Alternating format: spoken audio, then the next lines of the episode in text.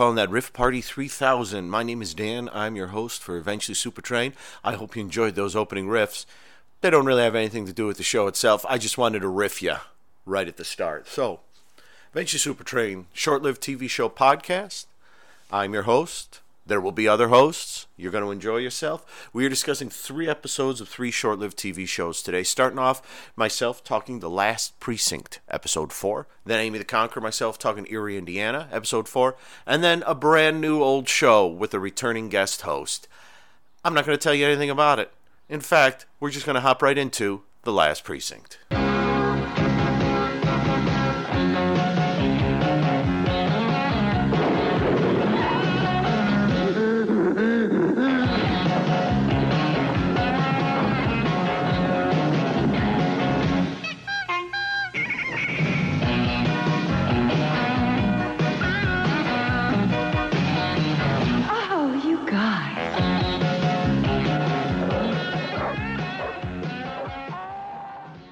Last Precinct, Episode 4 Never Cross a Vampire. May 2nd, 1986, written by Paul Birnbaum, directed by Michael Lance. This one is about, apparently, a vampire in the 56th precinct who is stealing uh, folks. Well, st- yeah, stealing folks, kid- kidnapping folks who have uh, AB negative blood, and it could be the evil Richard Lynch living in a house up on a hill with a strange Igor esque servant who grows and shrinks depending upon where we are in the episode. And there's lots of craziness with blood banks and running around and insanity and. Um, Wings Hauser's character, whose name I never remember, but I'm going to give this name to you now. His name is Lieutenant Hobbs. It says he's joining the FBI, and there's an FBI joke with Efrem Zimbalist Jr. For a second, I was hoping it was a 77 Sunset Strip joke, but no, duh, it's FBI. Uh, but uh, and there's but it turns out he uh, Wings Hauser may not be actually going to the FBI, and also there is a, a TV crew uh, well, a guy with the mic and a camera following. Uh, well, the a guy with a mic and then a guy with a camera following the gang around and not really encountering much, but trying to encounter much. And of course, the reporter kicks up the hyperbole when it gets to there's a vampire running around town. Well, it's a great moment where was it Price is uh, says to the reporter. Please stop it right now. You can't go around saying there's a vampire running around town and then immediately it cuts to a TV screen with Price on it going, There's a vampire running around town. Look at how he made me sound. Last episode had a mummy in it. This episode has a vampire in it. I think that's pretty good. Uh, and the next episode is called "A Ghost of a Chance." So mhm. they they know where their bread is buttered. I mean, especially you want a goofy episode about a vampire right before uh, Miami Vice episode where Crockett and Tubbs go after some modern day pirates. And later that evening, Dr. Ruth and Ozzy Osbourne host Friday Night Videos, and Joan Rivers, guest hosting the Tonight Show, welcomes on Mark Harmon those are all the things in the in the closing credits as they were going. I should check those more. I always I always used to like those when I was doing that with cliffhangers and stuff to check the closing credits to see what was happening next. And I mean, I like that. There's a Miami Vice joke in here when when Sun, Butch and Sundance uh, enter the uh, the the precinct. They've got this woman with them who was bitten on the neck, and they're both dressed like my uh, Crockett and Tubbs, and the Miami Vice music sort of keeps playing, and it's it's it's it's fun. I was never a Miami Vice fan. Again, as as I've said many times, uh, I just wasn't into hour long television at this time. And whenever I saw Miami Vice, I remember the few times I saw it, it just made me tired. And this was around the time of Sledgehammer, which was a half hour and didn't make me tired, and Last Precinct, which mostly doesn't make me tired. This episode is fairly manic, though. Uh, and it was it was funny as I was watching the episode, I thought, oh, they're not. There's no reference to Mel uh, and her sex change, uh, you know, her gender reassignment, and uh, pardon me, and um, well, that's what they would have called it then. I, I don't know. I'm, I'm I'm waffling, but there's no reference to that. The fact that Mel was once a man until the end, when you learn that uh, Wings Hauser got a transfusion from Mel, and now he thinks he's he's he says I got a transfusion from a she male, and I thought really, I, I don't think I'd ever heard that term used on uh, on television at that time. Um, but there you have it. Well, it's Wings Hauser says it, and so maybe he can get away with it. Hauser can get away with it. let's see. There's some great stuff in this with Adam West's character, uh, uh, who's the name I was forgetting, Captain Wright, uh, who is going all out for this vampire thing. And then Raid at one point gets bitten by a cat that they think is a vampire. And Alphabet says, if you get bit by the vampire, then you're going to become a vampire. And Raid lets out a howl, and there's a pause. And, and Adam West says, that was more of a werewolf. There are a few moments in this episode that, that border closer to me laughing out loud than there have been in previous episodes, and one that did make me laugh out loud, and I hesitate to ruin it, but I will say it involves a scene with the gang sneaking through a graveyard and um, the response by someone they meet there. I won't I won't ruin it, but it's possibly the first time I actually laughed out loud and said to my wife, "Look at this," and she looked at it and she saw it and she laughed out loud too. I, I think the thing with Stephen J. Cannell shows, I mean, I, I haven't watched much A Team, but I remember it having wackiness in it with all the characters having slight wacky moments and and uh, sort of Rockford Files having bits of humor in it. I, I, Rockford Files is one of my favorite shows of all time. Um, almost top ten ish. I don't know. I never I never get these lists right because like you know I if i include a show like doctor who which ran for well which is still running but uh, we're at 37 seasons now or whatever i include a show like green acres uh, or uh, columbo you know if i include shows like that but then i include a show like search or I include maybe a show like Bourbon Street Beat, a show like Police Squad. Well, Police Squad, I don't know because of the Naked Guns, but it's it's it's uh you know in, including a show that ran for six years and and has has a huge backlog of episodes and things as opposed to a show that has eight episodes. I don't know if you can compare the two. It would be like saying my favorite bands are, I don't know, my my favorite. Uh, yeah, let, let me. I, my favorite bands are the Rolling Stones and Thunderclap Newman. You know, a band that's released, I don't know how many albums have the Stones put out, like two dozen or more actual studio albums since 63, 64, and Thunderclap Newman put out one album at the end of the 60s. I, I guess you can compare them. I guess they work. I don't know. But uh, what was I talking about? Was I still talking about Miami Vice? Mel? No something great, I bet. So anyway, oh yeah, so so Rockford Files. So so even even when comedy-ish stuff happens there, I, I'm amused, but I rarely laugh out loud. And I think that's the way to describe Stephen J. Cannell's style of comedy. It's amusing. The Last Precinct is amusing. Uh, at its worst, it's it it occasionally gets dull with the pacing, where you kind of can tell where it's going and you want it to get there. Um, occasionally it's monotonous when they have, you know, like there's a wacky chase through the hospital and they speed everybody up and, and Captain Wright stands in the middle of everything with his whistle, traffic, you know, directing traffic of people running by and there's some amusing bits, especially uh, a guy in a raid runs into like an orderly who accidentally lets go of an old guy in a wheelchair, and the old guy in the wheelchair flies towards the camera and does the most gloriously fake you've ever seen, and that that was pretty fun. Okay, I guess I laughed out loud twice in this episode. I think that was just the time, though, is that when I think of you know, I was, I've said this before, what, I was seven when the 80s began, 17 when it ended, and there were very few sitcoms in the 80s, or comedies on television. Not comedies in the theater, there were plenty I laughed at in the theater, but comedies on television, not counting like British sitcoms and things, uh, but, but actual American shows that were meant to be funny. Very few that I laughed at. I laughed quite a bit at Sledgehammer. Uh, Night Court was one that used to make me laugh quite a bit. I like that. The, the, the second half of the 80s lineup, I never watched The Cosby Show. I, the only time I watched Family Ties is right after Back to the Future. I watched uh, Family Ties for two or three months. Uh, Cheers, Cheers. I've watched more now than I have. It always it made me laugh, but it always seemed more uh, too adult to me. And Night Court was the one that made me laugh out of those. But I mean, obviously, when the 80s, well, no, this would it, it would be like 91, 92, around the time of Erie, Indiana, when Simpsons started getting really funny.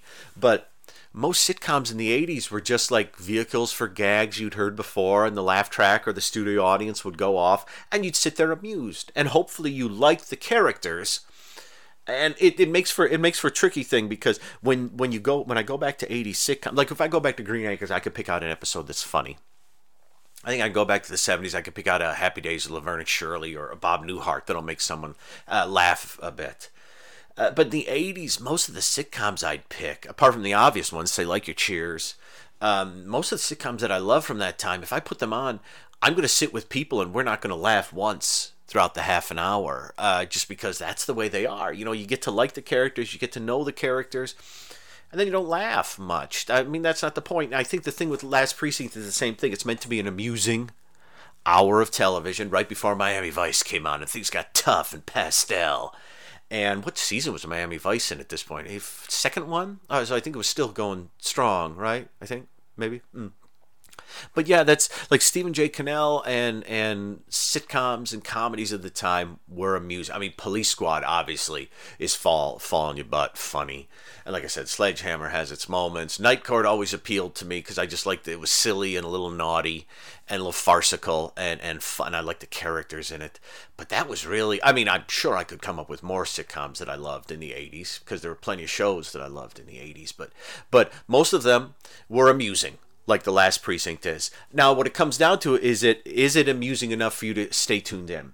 Well, I think if if the show had stayed like this, now we still have uh, three episodes left, but if the show stayed like this with kind of this vague characterization and just being crazy and wacky, I think we would have run out of steam very quick if we don't already run out of steam by the end, and it wouldn't have been that great. There would have been had to there would have had to been something else going on but who knows? Maybe something will happen in the next um, three three episodes. But overall, I think this episode is is kind of overcomplicated in the way it tells its story. It could there, there's a lot going on, so it's never boring. Although, like I said, the chase through the hospital by the end gets to be a bit. Uh, you know, there's the lady who looks like the Bride of Frankenstein, and there's the um, the grave digger, and there's the the strange servant, and there's Richard Lynch being creepy as always and not not always, but but much of the time he was. And there's a lot of other fun stuff too. Like I said, um, Adam West's character being gung ho about the vampires and holding up a picture of a big bat. You're like, hey, Adam West holding up the bat picture.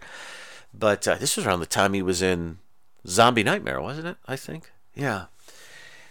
Yeah, so so I mean it's it's a fun episode. It actually has I think a couple laughs. Um, in the end, in the end, I was I was semi gung ho. I think I preferred I Want My Mummy to this one, but I like this one more than.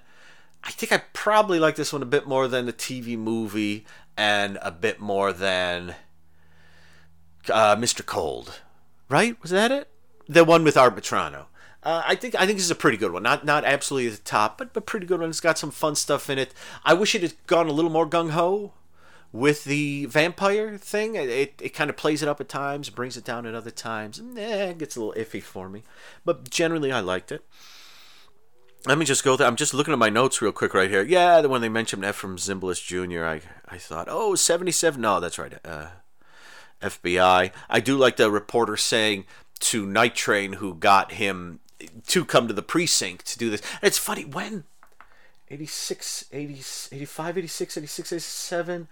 I think I forget when the first season of Sledgehammer was. I think it was 86, 87, 87, 88. But the second episode of Sledgehammer is a very amusing one by uh, Mike Reiss and Al Jean about uh, Sledgehammer, uh, Sledge and Doreau having to bring a reporter along, which is which is pretty amusing.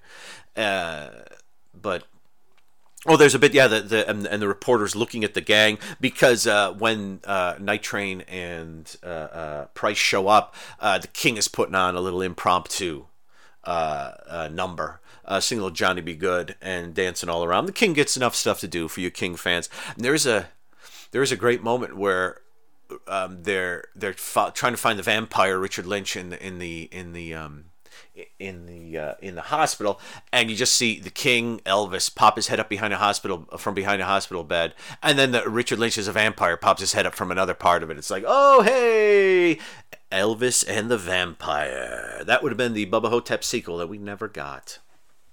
Oh, and I forgot, and Amanda will get mad at me because I think we've been un- unable to find this TV movie from 1979. I think it was October 79, called Vampire, with Richard Lynch playing a modern day vampire, well, who's been around for centuries. Very, it, it, it, sounds to me very much like a variation of um, uh, the Cliffhangers Curse of Dracula segment, which I love. Yeah, it's Richard Lynch as a vampire being chased by some vampire hunters, and as far as I know, it's it's. Uh, uh, very tough to find or um, unavailable. I, I, would like to find it. Now, having said that, it's probably uh, like you can probably watch it in eight points online. Eight points online right at this moment, but still. so I think that's about it. So Miami Vice and mhm, the Vampire Cat. That was a funny bit. Yeah, I think. Uh, yeah, I think I think it's a fun episode. Um, I I think it's it's uh, it it like the Gorilla Graham and I Want My Mummy is as close to great as I think this show could get where it is at this moment. I think if it developed in a way or they, they could sharpen the humor, uh, then oh Steven Bochco did the vampire TV movie by the way sorry I forgot to say it. if they could sort of, sort of sharpen the humor make it a little sharper make it a little tighter then I think this would be brilliant show but as it is it's a bit too uh, sort of flabby um, having said that, it does start off with a shot, uh, a shot, camera pulling in on a cop standing there, and you see the badge, and and we get uh, tonight in an on screen to, and spoken tonight in an effort to educate you, the viewer, or hopefully viewers, with actual police procedure. The last precinct takes you along on a real life, not made up police case. File number four one seven eight uh, five, real life, not made up. And then when it pulls in on the badge, which falls off the uniform, the last precinct. We're looking for a few good people because what we've got isn't working.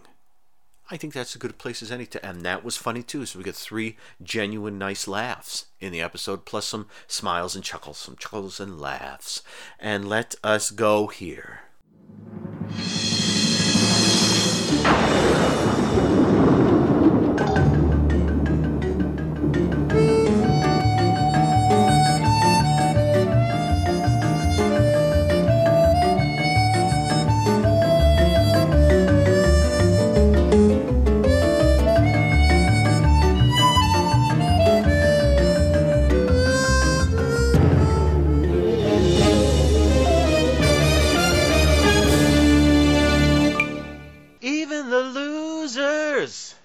Get lucky sometime. I'm sorry, everyone. I'm sorry. I, I, I wanted to break into some song there, but I, I'm kind of sick, and the moment I tried to hit a note, it went horrible. So I apologize. However, however, the what I just sang ties in with what we're about to talk about here. Uh, episode four of Erie, Indiana, called The Losers, which aired on October 6, 1991, directed by Joe Dante, his third episode, story by Gary Markowitz and Michael R. Perry, teleplay by Gary Markowitz, and I am sitting here with my good friend, the great, the mighty, the wonderful, the all everything for everyone, Amy the Conqueror. How are you, Amy? I'm good, Dan. How are you? I'm doing doing all right. Apart from this, uh, I, I I took some cold medicine. I think I'm going to be all right for the recording. But if I start to go raspy, then um, that might be fun. I don't know. But would you please do the honors of uh, breaking down this episode for us? Sure, absolutely. Um, as you said, this episode is called The Losers. And in this episode, uh, things start going missing in Erie, and especially Marshall's father's things. He loses his briefcase, which wasn't just, you know, for work. He had an important project in there, a petroleum-based banana extract, because he's some sort of inventor of all things. It was also the briefcase itself was an anniversary gift of from his wife. Marshall sees that his parents are arguing and his father had been losing a bunch of stuff during the week, so he realizes this is, you know, Erie, Indiana type of stuff. You know, something weird was going on. Marshall, who's worried about his father losing his job if he doesn't get his project from the briefcase and his parents getting divorced because they've been arguing, um, decides that him and Simon should go looking for the briefcase and they figured the best way to find something lost is to follow something lost. So they figure luggage gets lost, and so they stuff Marshall in a in a suitcase like uh, or a chest of some sort, and lo and behold, he gets lost, and he ends up in like an underground government uh, bunker type place um, known as the Bureau of Lost. There he meets Mr. Lodgepole, and he's played by Henry Gibson, and his partner is is named Al. He's up above. He's played by uh, Dick Miller. So those two being in this episode is awesome. Al finds the or gets lost things and sends them down to um, Mr. Lodgepole. He describes himself as a certified misappropriation engineer. So while Marshall's down there learning about the Bureau of Lost, um, Simon's looking, you know, frantically for uh, Marshall. Uh, he eventually finds Marshall down in the, the underground lair, I guess. They figure out they're going to, going to escape, and to get his briefcase back, his father's briefcase back, Marshall decides he's going to steal something, and he steals Lodgepole's rubber stamp so that they can barter for it later or swap. So later on, while Marshall and Simon are at home, Mr. Lodgepole shows up as a uh, mailman and tries to make a deal with Marshall for his stamp because he's been demoted to what Al's job was. And Al is now the uh, new certified misappropriation engineer. At this point, Marshall doesn't need the uh, briefcase anymore because his father didn't didn't need the project. It didn't get approved, and his mother bought him a new briefcase. So that's the story in a nutshell. What uh, what what did you think of the losers? I really like this one. Mm-hmm. Tell me more. I thought it was the best one I've seen. Oh wow. Um, well, I mean, like I said, I I love Dick Miller and Henry Gibson. Yes. Um, so seeing them, they were really fun. I thought it was a fun story, and yeah, I, I liked it. It was the best of the the four so far. Yeah, I uh, I the the only problem I had with it was just the um, well, there were there were two things. One was that uh, it it almost felt to me like the Bureau of Lost was like because it's such a great huge set that the two of them are on, and there's all sorts of neat details and paraphernalia all over the place, and I almost felt like when I got to the end that we hadn't really explored whatever this is fully. But I also I Uh-huh. don't I, I don't think we're probably ever going to return to it. So it, it almost felt like an episode of something where they Yeah. like yeah they sort of like introduce you to something and then like later in the season you get a, another episode set there where you already know the location so you don't need any setup and you could do something else. Maybe where something really important gets Right. lost or something. That that was the the, the the one of the two problems I had with it. Just I, I felt like they got to the Bureau of Lost. They had this and it's very, felt all felt very Joe Dante to me. They had this this wonderful cornucopia of just crazy Oh, stuff absolutely. yeah, all this crazy stuff going on. It was wonderful, but then they sort of get out of it, and then it ends. So I almost felt like they're we need another episode set in the Bureau of Lost. And then the second thing was, and this could be just me, but uh, you know, the episode starts off with "Where's my briefcase?" Oh, I don't care about the briefcase. What? You don't care about the briefcase? That was an anniversary gift. And Marshall saying, I don't quite understand what's happening, but I need to get that briefcase back. And then he literally goes like to the center of the earth to try to get that briefcase back. And then when he's finally about to get it back, it's it doesn't matter. And it's it's tricky because Right. um, p- part of me was like, oh, I get it. I, I mean, I think it was Marshall um, being a kid and being worried about his parents and thinking and, and sort of overthinking it. I think, sort of. You know, like, oh yeah, my God. like a fight was going to mean Yes. divorce. Yeah. Yeah, yeah. Oh my gosh, a divorce, the petroleum-based banana extract or whatever the heck it was. You know, oh my gosh, he's going to lose his job. Yep. No, no. In, the end, it's it it's uh, no, not at all. Uh, Marshall kind of, um, th- I guess that shows what what a good kid he is that he was willing to go that far for his parents. But at the at the same time, there is something I found slightly unsatisfying about finally I can get the briefcase. Oh, we don't need it. Okay, let's get out of here. You know, it's not, and it's not like a wacky uh, like comedy or something where like someone, spe- you know, like like a, like an episode of a show like where someone mails something to someone, and then they have to get the letter back, and they spend the whole episode trying to get the letter back, and then in the end they get the letter back, but they discover it didn't matter anyways because of some reason. That's kind of a wah wah. But this this was this it just felt a little off to me. Um, maybe like maybe like the the there should have been more of a through line where we saw his parents more or something in the episode because we just see them at the beginning and then right at the end and we kind of get lost in in what's in the bureau uh, yeah we get lost in the bureau of lost. I'm an idiot. Yeah there you go. That's what happens. And but but i just i just felt like that ending was a bit too um I, I would I would have I, I would have loved if he would have said, you know what, I'm gonna take the um I'm I'm gonna take the briefcase anyways and just say, you know, I found it. Here's the briefcase kind of thing. Hey guys, I found the briefcase. You know, or, or something just just to have them go, oh, I don't need it. Right. I I found a little not disappointing, just a little uh, anticlimactic. That's that's what I'm looking for. I thought the ending was anticlimactic. Yeah, I mean that's a good point. But yeah, it- I that's mean- definitely a good point. I didn't I didn't really take it that way, but Yeah, I mean that that all makes sense. I could see I could see why you would think that. and, I, and but th- there is something So? very it's something very funny about because because the way it works is like they get a there's a knock at the door and it's like a there's a there's a you know postman at the door with a he's doing a late night Saturday delivery and there's Henry Gibson standing at the door with the package. I mean that's funny. I don't you know it's just uh, so Yeah. yeah yeah overall I, I thought this is I thought I love the imagination behind this episode. I think I think it um, overcomes any any sort of downfalls I think might be in the um, the the actual story. But yeah, I think it's quite charming and and uh, yeah, and Henry Gibson and Dick Miller, come on, that's awesome. Yeah, you gotta love it. Yeah, Yeah. yeah.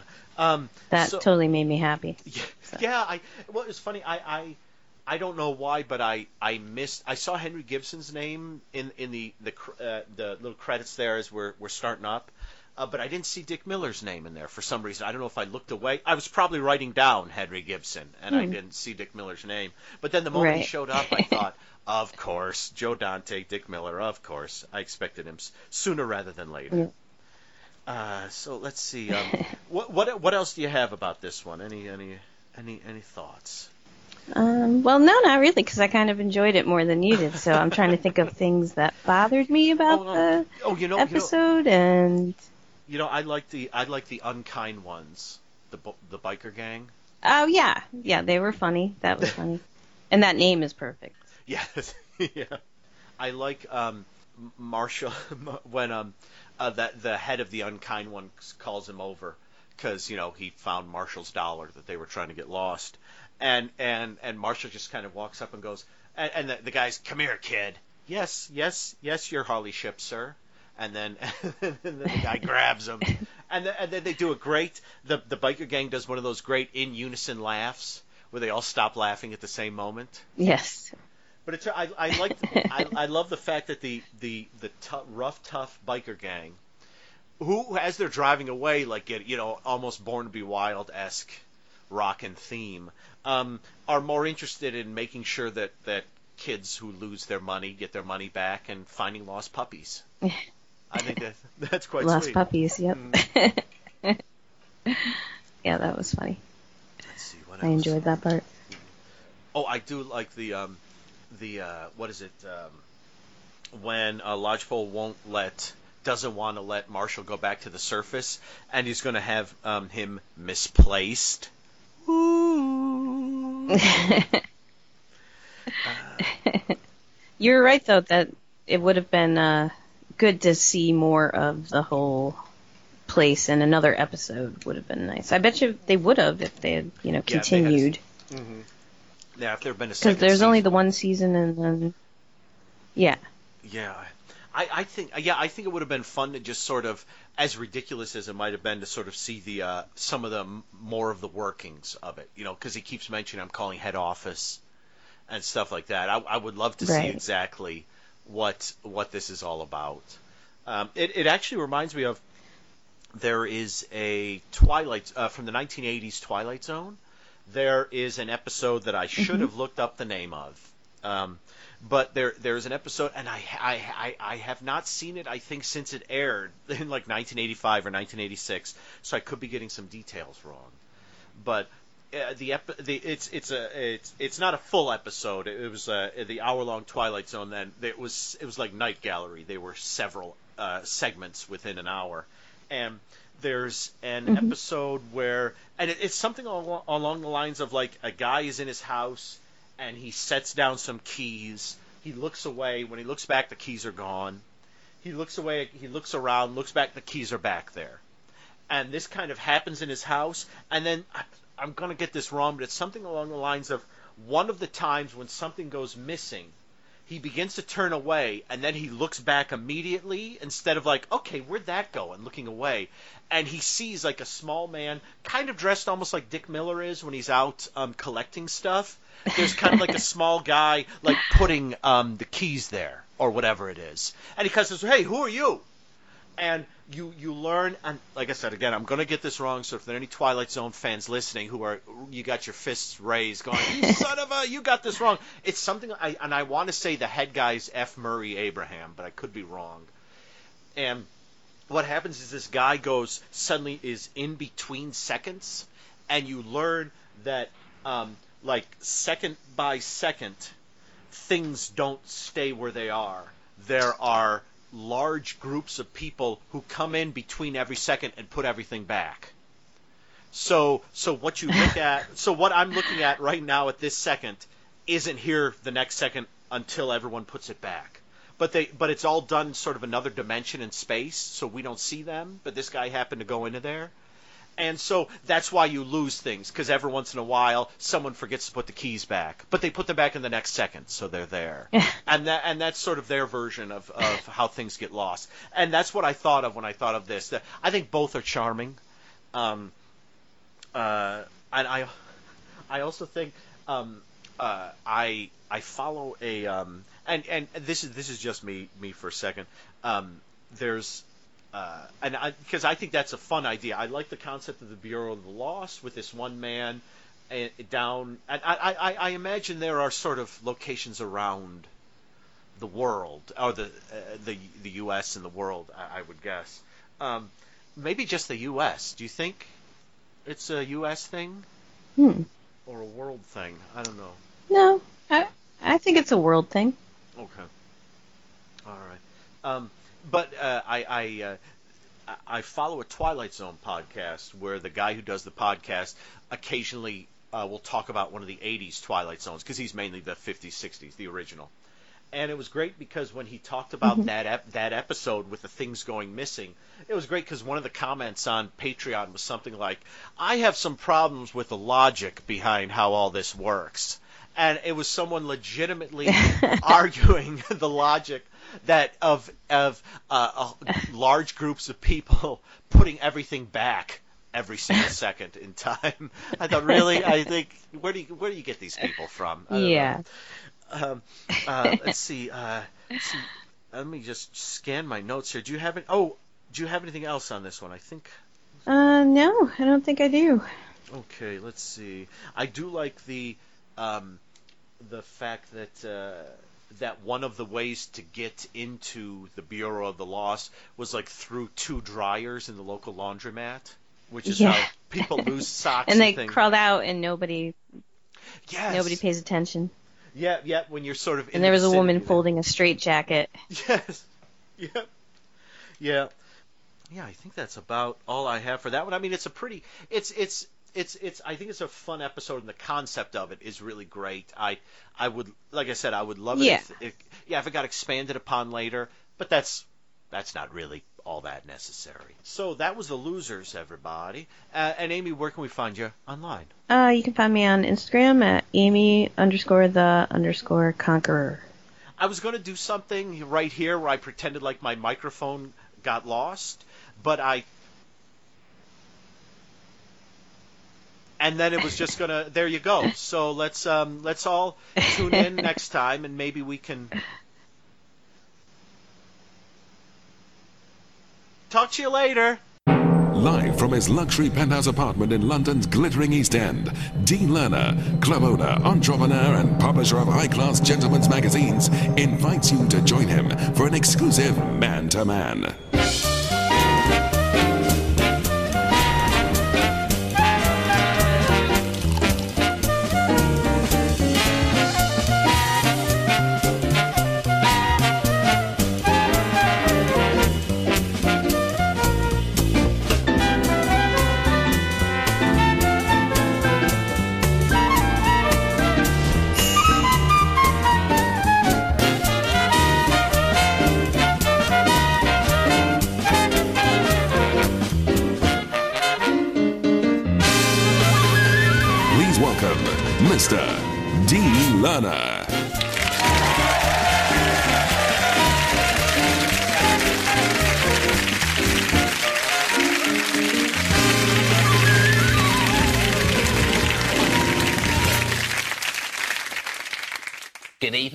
Welcome to Man to Man with Dean Lerner. Good evening, everyone, and welcome to Man to Dan with Gore Blimey discussing 2006's Man to Man with Dean Lerner, the Garth Marenghi's Dark Place follow up. And I'm here in my beautiful, palatial, two bedroom San Fernando Valley home talking with the great, the wonderful Gore Blimey. How are you, Gore? Hi, I'm good, thank you. How are you?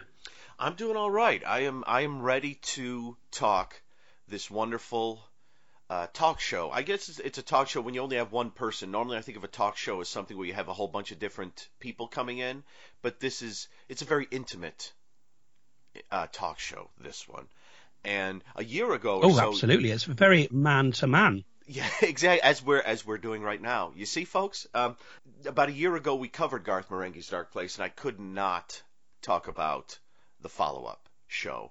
And uh, what I'd like to do, I want to give um, a little uh, setup for the show, discuss what happened in the first episode. Then uh, we're just going to do a little, uh, we're just going to shoot the breeze about the show, just like the guys on the show are, are doing the same. So, uh, Man to Man with Dean Lerner is set in uh, Dean Lerner. We know him from Garth Marenghi's Dark Place. He's a publisher. He's a smut peddler. He's a great guy. He he used to own a like a Formula uh, like a uh, auto racing Formula Five was it Formula One that'll come into play later racing team. yeah. um, he loves yeah. mackerel, uh, and he this is set in his um, five million dollar uh, penthouse apartment in London's glittering East End which um, Gore, would you yes. tell me about London's East End? well, I don't think it's a patch on London's glittering West End, which is what we normally think of when we talk about that. Um, East End is kind of. Um, yeah, it's very different. it's where, um, if you've heard of a soap opera called EastEnders, that's where oh, that's set. That's how it gets its name. But uh, West End is where we're talking theatres and restaurants and uh, nightclubs and all that so, so, so when Dean says he has a five million dollar East End apartment, that's probably a really great apartment, I would think, just because. if, it, if it were in the West End, it would be less of an apartment, but in the East End, he's probably getting more apartment. I would think. I'm not sure. I'm not a realtor. But if it was would... in the if it was in the West End, it'd, it'd probably be a bedsit flat if it was in the. West End. Yeah, and, and but he's got yeah he's got a huge penthouse and and we're set there you know whether or not it's a you know it's an actual studio I couldn't say because I've never been to London's glittering East End but we're set it's his apartment apparently and there's a couch set up and a chair and there's a bar and behind the bar is his latest um, partner a lovely woman named Satu who um who he always presents as not being the brightest, but we'll, we'll I guess we'll get into that as we go. Uh, and it's very much there. there's there's an audience who who I don't think we see, but we hear and it's based on a yes. They yeah they they he says this within the show, but it's actually true in real life that uh, there was a show called Dino's After Dark, and the pilot to this show is actually Dino's After Dark. Uh, and we will discuss the pilot when we get to episode four because the guest in episode four is in the pilot. But yeah, so he used to have a show called Dino's After Dark, which is very much like a Playboy After Dark kind of Rat Pack, something that like um, Dean Martin and Sammy yeah. Davis Jr. would have been at. And um, I don't know if you which which wasn't a real TV show. This is all fictional. Yes, yes, this is all fictional. Now, Playboy After Dark wasn't fictional because I've seen that a few times, and it is. Have you ever seen Playboy After Dark, Gore? Um, uh, I just don't know if it sounds like my kind of thing. Are we talking about the same kind of thing? Yes. Should you be yes, telling us all about that? It's, it's, probably not. It's probably not your kind of thing. Well, it is. You know, if you like. Is it? I, is it kind of like Babe Station on like TV?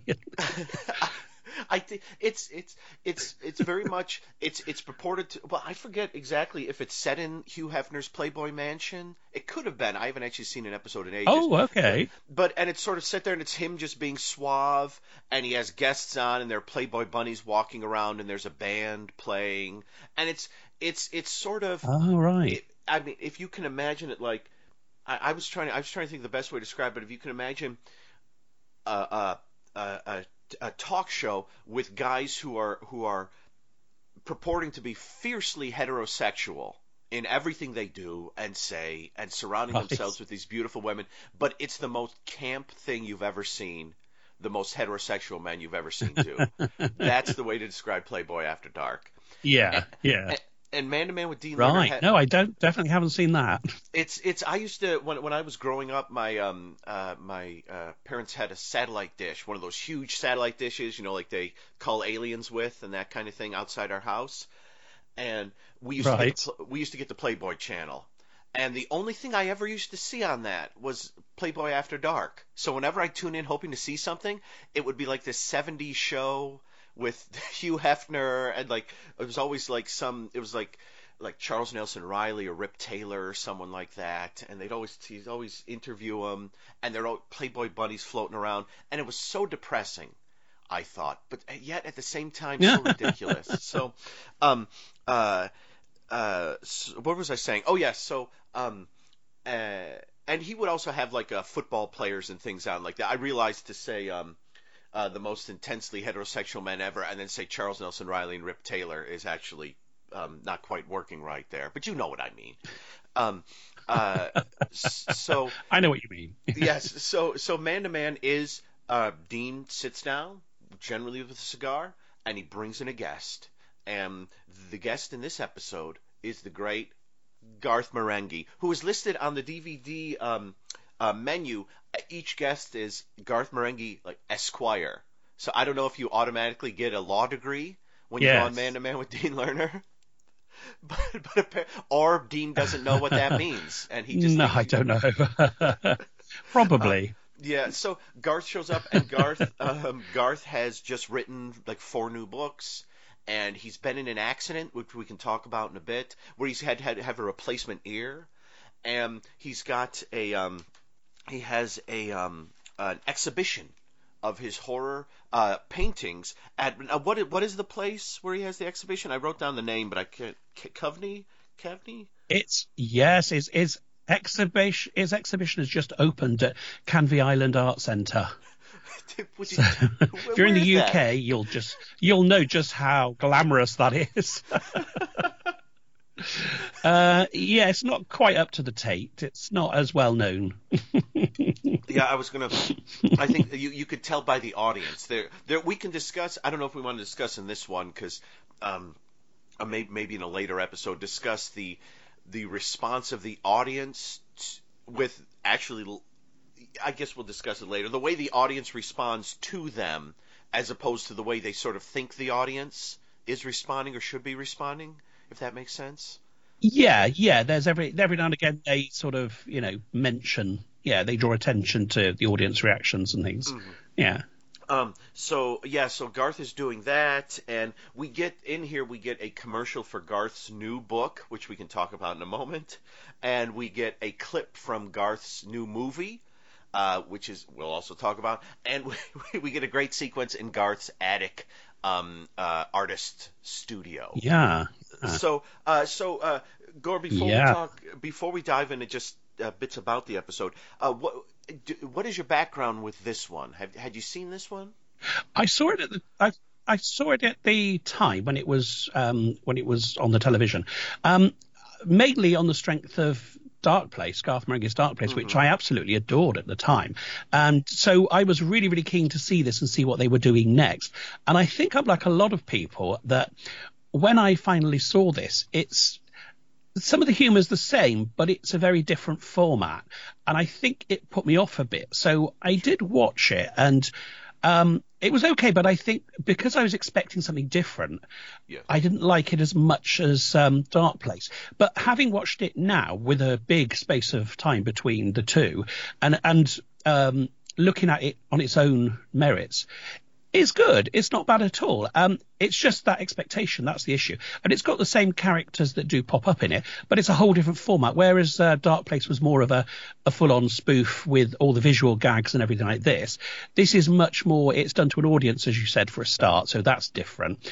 And it's more the interview format and and all this. So it's it, just a different kind of a different kind of show. But but yeah, there's a lot of the the humor is still there. The very similar kind of quite dark humor is still there. So um, I I liked it better this time round, much better this time round actually. I, yeah, I I obviously what was it two years ago? Whenever when I discovered I discovered Dark Place, like it was waiting there for me to discover it. When will Dan watch us? When will Dan watch us? uh, I and I I got the DVD and I, I watched it. and I was like, this is fantastic. And uh, I I looked to see if there was another series or what was going on. I saw Man to Man. I bought it immediately. And I'll be I'll be honest. Pardon me. I watched the first episode with Garth, and I was like, all right. And then I started to watch the second one, which we'll discuss next, and I kind of wasn't as interested, and so that's kind of one of the reasons why. And this, I, I, I applaud my patience sometimes. About a year ago, when Gore and I finished talking, Garth Marenghi, I asked, would you please come back in a year and talk man to man with Dean Lerner? And my patience actually kept that DVD sitting on the shelf until about two days ago when I picked it up and started watching it. And to- just just purely discussing the this episode, I loved it. Uh, you can really you could really get the feel when Dean and Garth are sitting there that they they've had a long history together, and sometimes they're having a discussion with each with each other, but sometimes they're just going off on tangents, and the other one just kind of lets them go. You know, my um my favorite, and I guess we I'd, I'd like to just talk. So it's I I was desperately trying to figure out what format we would talk about this show in, since there's no plot. Um, and I couldn't think of one, so we're just going to shoot the breeze about it and say some things we liked about Yeah, it, maybe some yeah. things we didn't. We're going to discuss War of the Wasps. We're going to discuss the Dutch. It's we're going to discuss who Freddie Starr is. We're going to discuss all these things. Could we start with Freddie Starr? Who's they? They mentioned what, what is it? Is it Dean? Dean says something. I forget what Dean says something. I forget Um, what it is. Dean says exactly. Like yes. It's like Yeah, he, is- he's talking about Garth's sense of humour and about how funny Garth is, and he says, um, you know, about he makes him laugh, and he says, um, he says something like, "You provide him with more hootage than any man I know, with a possible exception of Freddie Starr," and that kind of says a lot. Over in the UK, that would tell us a lot. Freddie Starr was a kind of performer, stand-up comedian, very popular in the 1970s, and kind of encompassed all that sort of 1970s humour and and style and uh, yeah. I mean since then the, the guy has become more associated with a, a tabloid newspaper headline which was freddie starr ate my hamster uh, which has become kind of you know famous for being such a ridiculous headline but no no he kind of encompasses that whole sort of sweaty stand-up comedian telling mother-in-law jokes and sort of you know Okay. hanging around nightclubs um, with the with the famous and you know that that kind of thing. So that's what that reference is. Okay. Okay. Thank you. Thank you. Um, so, what what were some of your favorite uh, Uh, moments in the episode? And there are quite a lot. I mean, there- there's. I mean, as it's the first episode, I just mentioned the the opening credit sequence, which I, I quite liked. Um, it introduces him. You've got him as like club owner and entrepreneur, and and it says publisher of high class gentlemen's magazines, and um, and we see a, a limousine pull up and open the door for us to get in, and then we see someone um, pouring champagne. And I just I don't know why, but this really amused me that during all the the jazz music and everything as this is seen, this montage, um, they they dubbed over the sound of champagne pouring. And I don't know why, it just really made me laugh. Um, so pouring a glass of champagne and um, and uh, there's uh, the when this is going on, we see pictures of guests that are coming up, flashing past, and words in fancy italic writing as well. I don't know if you managed to see those words, but those words are one at a time. They come up with sophistication, grace, fish cuisine, music, elegance, glamour, conversation, humour, accountability, anecdotes, candour, achievement, restraint, manners, and table service. and um, and I love it when the when the limo actually arrives at um, Dean Towers. Um, the door opens and Dean stands there holding the door open for just a slightly overlong, slightly awkward pause, which brings us right back to what we're talking about. This is it. So yeah, and if you notice in that sequence as well, when he's standing there with the door open, there's a couple of guys in uniforms behind him, which are presumably doormen. They're the two guys from Garth Marenghi's Dark Place, the the two guys that were in every episode as kind of minor roles. Yeah, as I say, they, they do pop in, in this as well. They they were great those guys because they just had tiny little roles with just the odd line of dialogue or something. I think one of them was called Jim through most of Dark Place. so, yeah. Um, but there were there were two that just Yeah, yeah. So uh, that's a kind of setup, and it's all set in this like mock living room with these big leather Chesterfield sofas and a f- raid, and a big fire going and a bar and tasteful nude paintings all over the walls and and things like this. And and you've mentioned Satu. That's actually her real name. She she's a Oh. model, the woman. Um, I, yeah, she's not famous. I only know this because I because I had a look on had to look online. She's only really credited for this, and there's one other thing she's uncredited in. Um, but I love that he said uh, he referred to her as his primary partner. He said he's he's downsizing his harem. He said he's converting some of the girls' bedrooms into an indoor skating rink. That's So, I, I love Um, it, it's nice, yes. I, I, I adore the constant um, Dean Lerner. He he just just he's the he's the perfect. Uh, uh, he looks he looks like class, but the more he talks, it's just he digs hmm. himself this huge hole, and it's just such so wonderful. To the more I mean, the the way how like he he's relatively suave ish when he's on the the set interviewing people, more or less. Yeah. But but like like Yeah. as with Dark Place, the moment he's like off the set and he's holding open that door, it just goes wrong. He just becomes so awkward. Yeah. Ah, poor Dean. he's a he's a funny character. I mean, I liked this because it gave him like a, a bit more space to develop the character. Because when we see him in Dark Place, he's kind of a comedy thing. Because mostly you notice him for his terrible acting, um, and that you don't really get much of a view of all the other parts of his personality. Whereas this, it's so much about him that you get to see he's actually quite sleazy and he's you know this kind of dodgy businessman and um, he, he's also a little bit of a like a gangstery type or he always sees himself as a bit of a gangstery type you know and uh, so he's a bit dangerous as well so there's all this kind of stuff going on as well which we get to it's not always spelled out to us, but it's there through Yes. this. So I really like that they, they get to flesh him out a bit more in this. And um, yeah, and I, I really enjoy that. He's you know he's a womanizer. He's you know has his little rants as well. So he's not as suave all the time as you, he'd like you to think. So every now and again he'll have a little rant. Like he did in this episode about toilet parties or and something. I, I, I think I'm actually going to everyone. This is um, they're discussing Garth and, and, and Dean are discussing um, dreams and reality, and I just want to play you this clip. This is Dean going on his rant. Here we go. At the end of the day, I'm not a salesman either. I'm a shaman. I'm a dream weaver. Uh, my job is to question, like Poe Edgar Allan. Is all we see or seem but a dream within a dream? I don't know. What did he say? I don't think he had an answer, to be honest. I think that was the point. You know, are you real? Yes. But are you? Oh, stop it, Garth. You're creeping me out. Perhaps you're asleep and this is a nightmare. How do you know you exist? Wow, it's interesting, isn't it? It's like that philosophical question, you know, if a tree falls in the forest and I'm not there and it makes a sound, but I don't hear it, but someone records it and plays it to me at a dinner party, does that mean I'm still in the forest? and if I am, then why can't I just take a piss in the garden rather than queuing for the toilet? and that's if the toilet even exists. I've been trying to use it all fucking night. I'm starting to doubt the existence of the toilet, quite frankly, at this stage of the proceedings.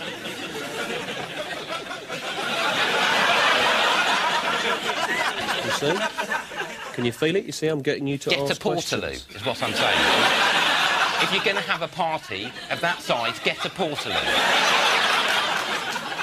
Because I don't want to spend my entire fucking evening in the corridor. and if philosophy can solve those questions, then it's worth it. But thus far it can't. So I'm fucking busting. And what's Plato doing about it? Nothing.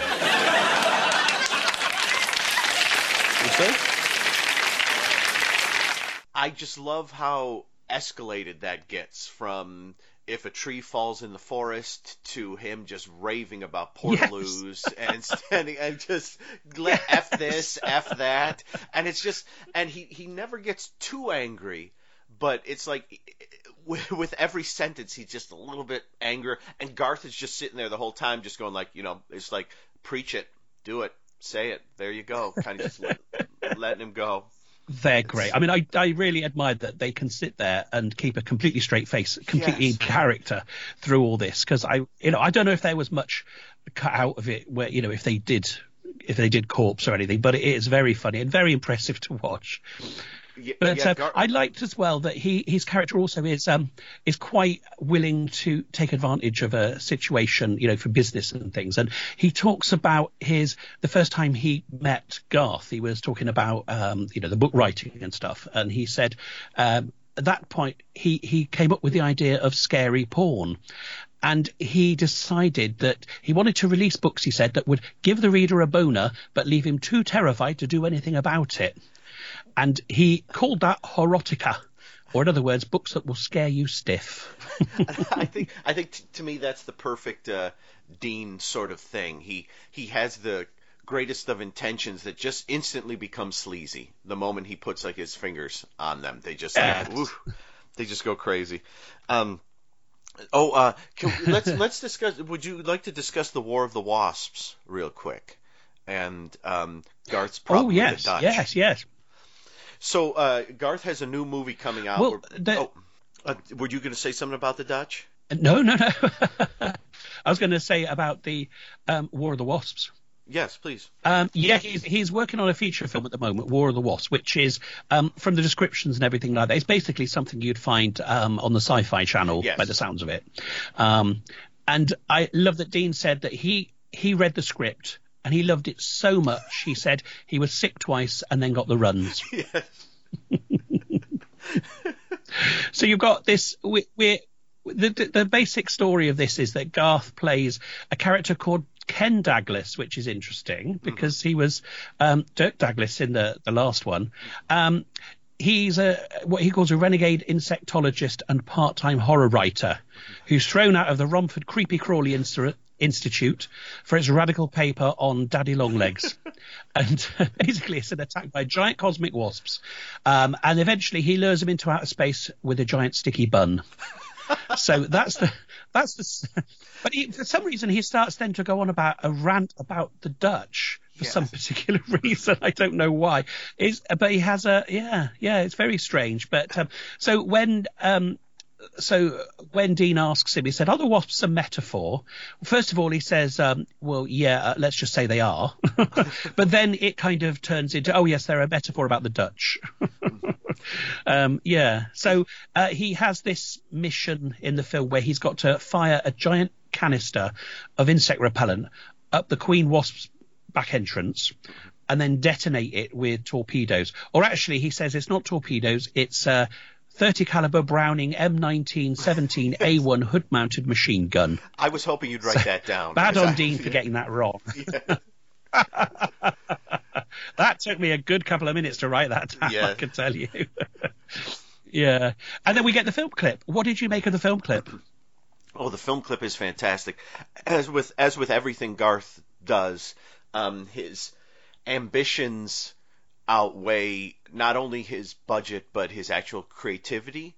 So this is the the clip is three and a half minutes of like helicopters on wires chasing big digital wasps throughout is uh, throughout London. I guess I don't know. I didn't actually look at the landscape. I just looked at the um the wasps Yeah. and the and the helicopters. And there's a lot of um there's a lot of great uh, drama in between all the all the pilots and and Dean himself is down in the like control center guiding them on. He can't he can't join them in the in the hunt because he has a bad back. And Sanchez is there or someone named Sanchez is there. So it's it's kind of a dark place uh, reunion. Yes, sa- yeah, interesting, isn't it? Mm. Yeah. And yeah. then- but he's yeah, he's he refers to him as Sanchez as well, yes. Mhm.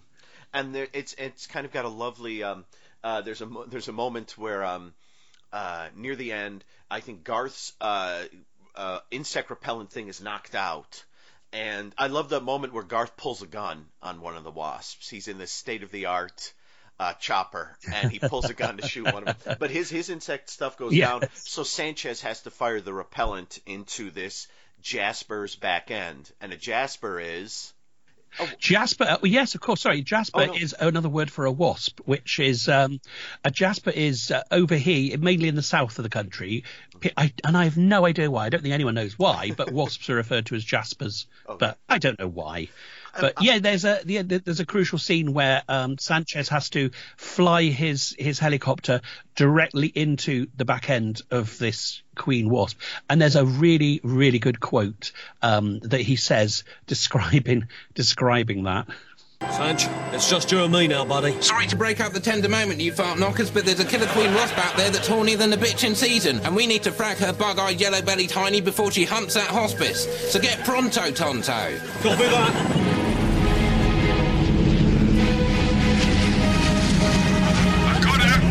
In my sights.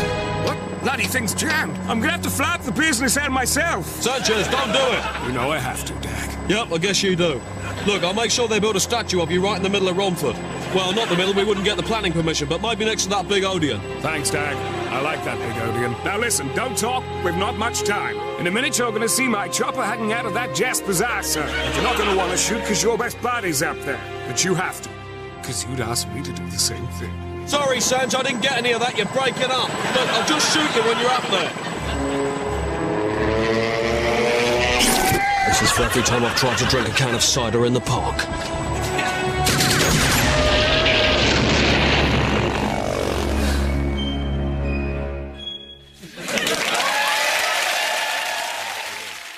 It's fantastic.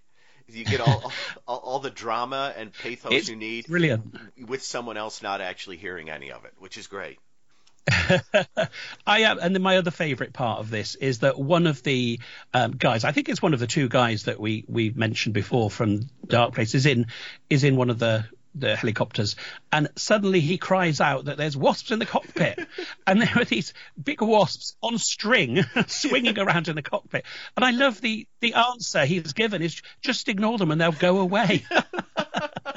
and uh, which of course they don't. And the poor guy has to jump out of his helicopter and we see that exploding and a very obvious dummy falling out of the helicopter that turns into a kind of a cgi man. Yes, it's very dramatic. so it's brilliant. I would watch that film. Oh, so would I. Yeah, it's very dramatic. It's very. I think Bugenhagen is the name of the guy who who who falls out of the plane there. oh that's right yes yes oh Um, well remembered Yes, and um, Yeah. and uh, the uh, my I, I think I do I do love that in it does have during the moments when Sanchez and and um, Ken are talking and they're talking with Dean on on the ground there. It it does have dark place uh, feel to it for a moment, especially after that bit with um, where Sanchez and and Ken sort of say goodbye to one another, and then immediately it cuts to Dean and he says, "All right, you fart knockers, knock it off and get back to work," or something like that. yeah Which is great 'cause the- something weird like that yeah, it's, it's, and I love I love the fact that that uh, apparently um you know this was all stuff Garth had written into the script. Uh, you know, it's uh that's that's our Garth. You know, he's he's had, Yeah. he's already written like five Yeah, novels yeah. and had an accident and painted a thousand things and he made a movie. Yeah, absolutely. Fingers in every pie. Yeah, yeah. And- I, and, and and on top of this, he's still doing he's still busy doing his novels as well. We mustn't forget because he he does mention that in January alone, he says in early January he wrote he he wrote a novel called Curse of the Coil, mm-hmm. which is about a woman who circumnavigates the portals of hell via a cursed contraceptive device. Yes. And and if that's not all, late January he followed it up with a sequel, Return of the Coil 2 Re-entry. and if that's not all, he also just had a new book out, which is Garth Marenghi, The Oeuvre. You know, it frightens me how many novels of terror I've written. Now you can buy all 436 in one easy to read volume. From Garth Marenghi, who brought you Slicer, Slasher, Ripper, and many more, comes Garth Marenghi's The Oeuvre. With a reinforced spine made from genuine cat bone. It comes complete with these detachable balancing sticks, allowing you to read safely, and adjustable brackets for easy storage. Order now and you'll receive this attachable index and chapter one of Garth's new novel. If you're only buy one Garth Marenghi book, buy this one, which is all of them. Garth Marenghi's The Oeuvre, the only book you'll ever need.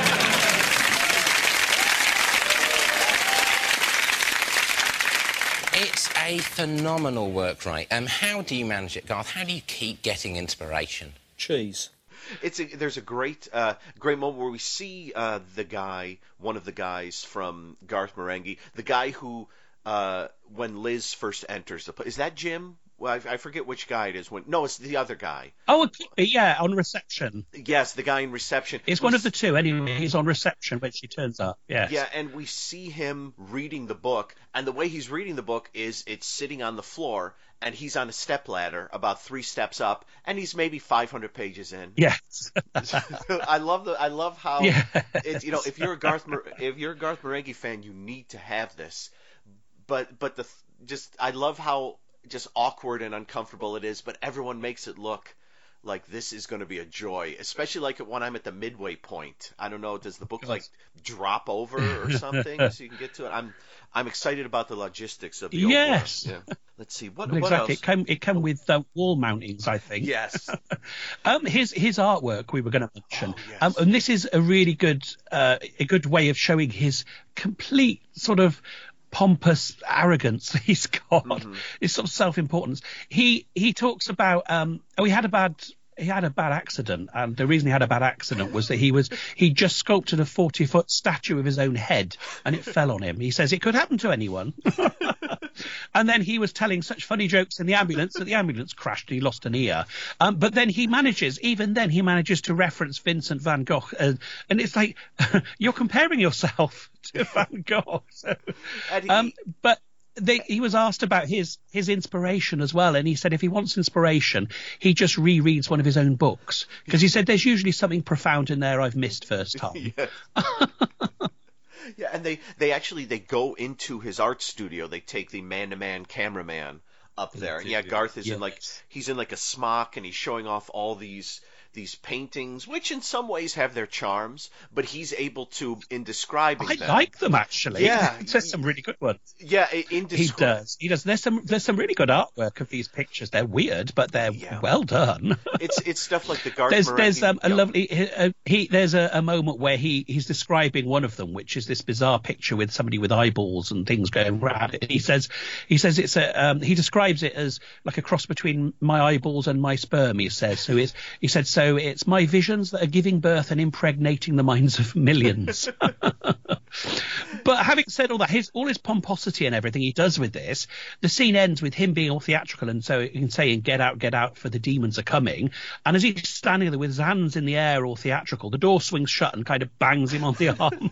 so it sort of brings all his self-importance back down to reality. Yes, yes. The moment they leave Dean's uh, Dean's penthouse, as it were, every uh, the all the awkward from Darkplace begins again. It's like the the, the when they're just sitting there shooting the Yes. shooting the breeze. It's they're they're they're they're I don't know that they're good, but they're they're great in their own way. But yeah, the moment they go out, my favorite moment in that is Yeah. not only all the great paintings like you know this one's famine. It's real easy. You just make her thin, and then a picture of like a portrait of his a portrait of his family.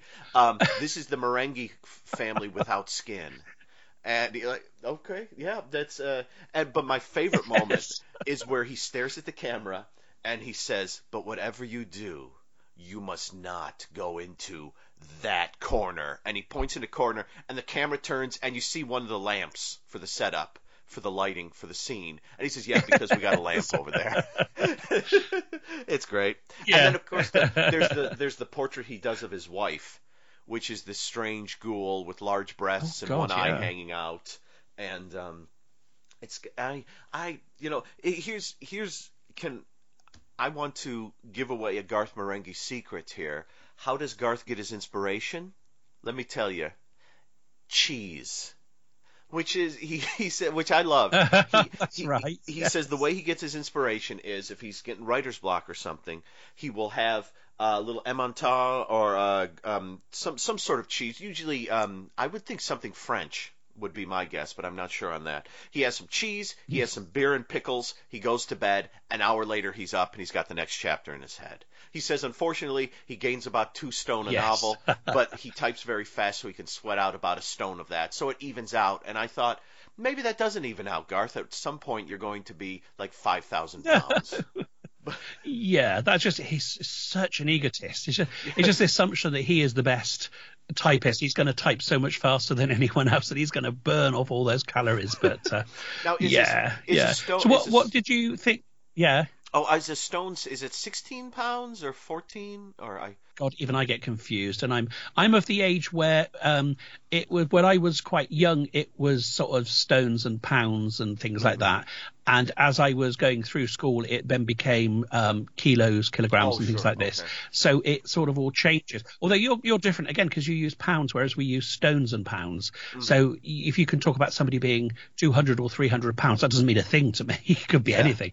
Um, but yeah, I think it's 16, 16 14 no is it 14 pounds in a stone and then 16 ounces to a pound it's very complicated i can see why they changed to metric Yeah, it, wa- it was very it was weird. complicated. My, my uh, when when I was growing up, I went to a school where they they were convinced we were all going to go metric. This was at the start of the end of the 70s, start of the 80s, and so Oh. the s- school I went to um, was all metric. And then I changed schools, and um, this was I was in uh, f- the school I went to for first to sixth grade, which was um, when I was I don't know what is that like five to um, like uh, like uh, twelve or so.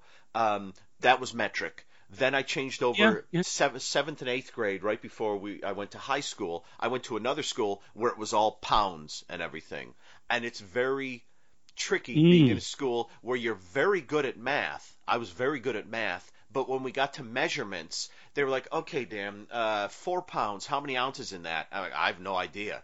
And they're like, uh, "You're 13 or 14, and you don't know how many pounds are in an ounce." They taught me metric. Why did they do that? And I still don't. I know metric better than I do Yeah, pounds and stuff, even though we don't really use metric. Uh, we- You use metric if you're like being a smartass or No, something no. like that. You know, we we generally are with pounds and all it's that. we, we still kind of use both yeah, Yeah, it's. I mean, officially we use metric, and Mm. um, and it's kind of that's what you were taught at secondary school when I was growing up. But like I said, uh, because I was that sort of crossover age between the two, it's like I was too. I was very young when they switched it over, but my parents always used imperial. You know, they always use the old measurement. So I'm slightly confused. Some things I understand in one and some the other. So if we talk about weight, I don't get kilos, you know, or this sort of thing. I understand some things. I understand meters and stuff. But then, in other hands, I mean, you know, like measurements, like I know what six inches is, you know, but I wouldn't necessarily want what is in, in in centimeters, Yes. things like that.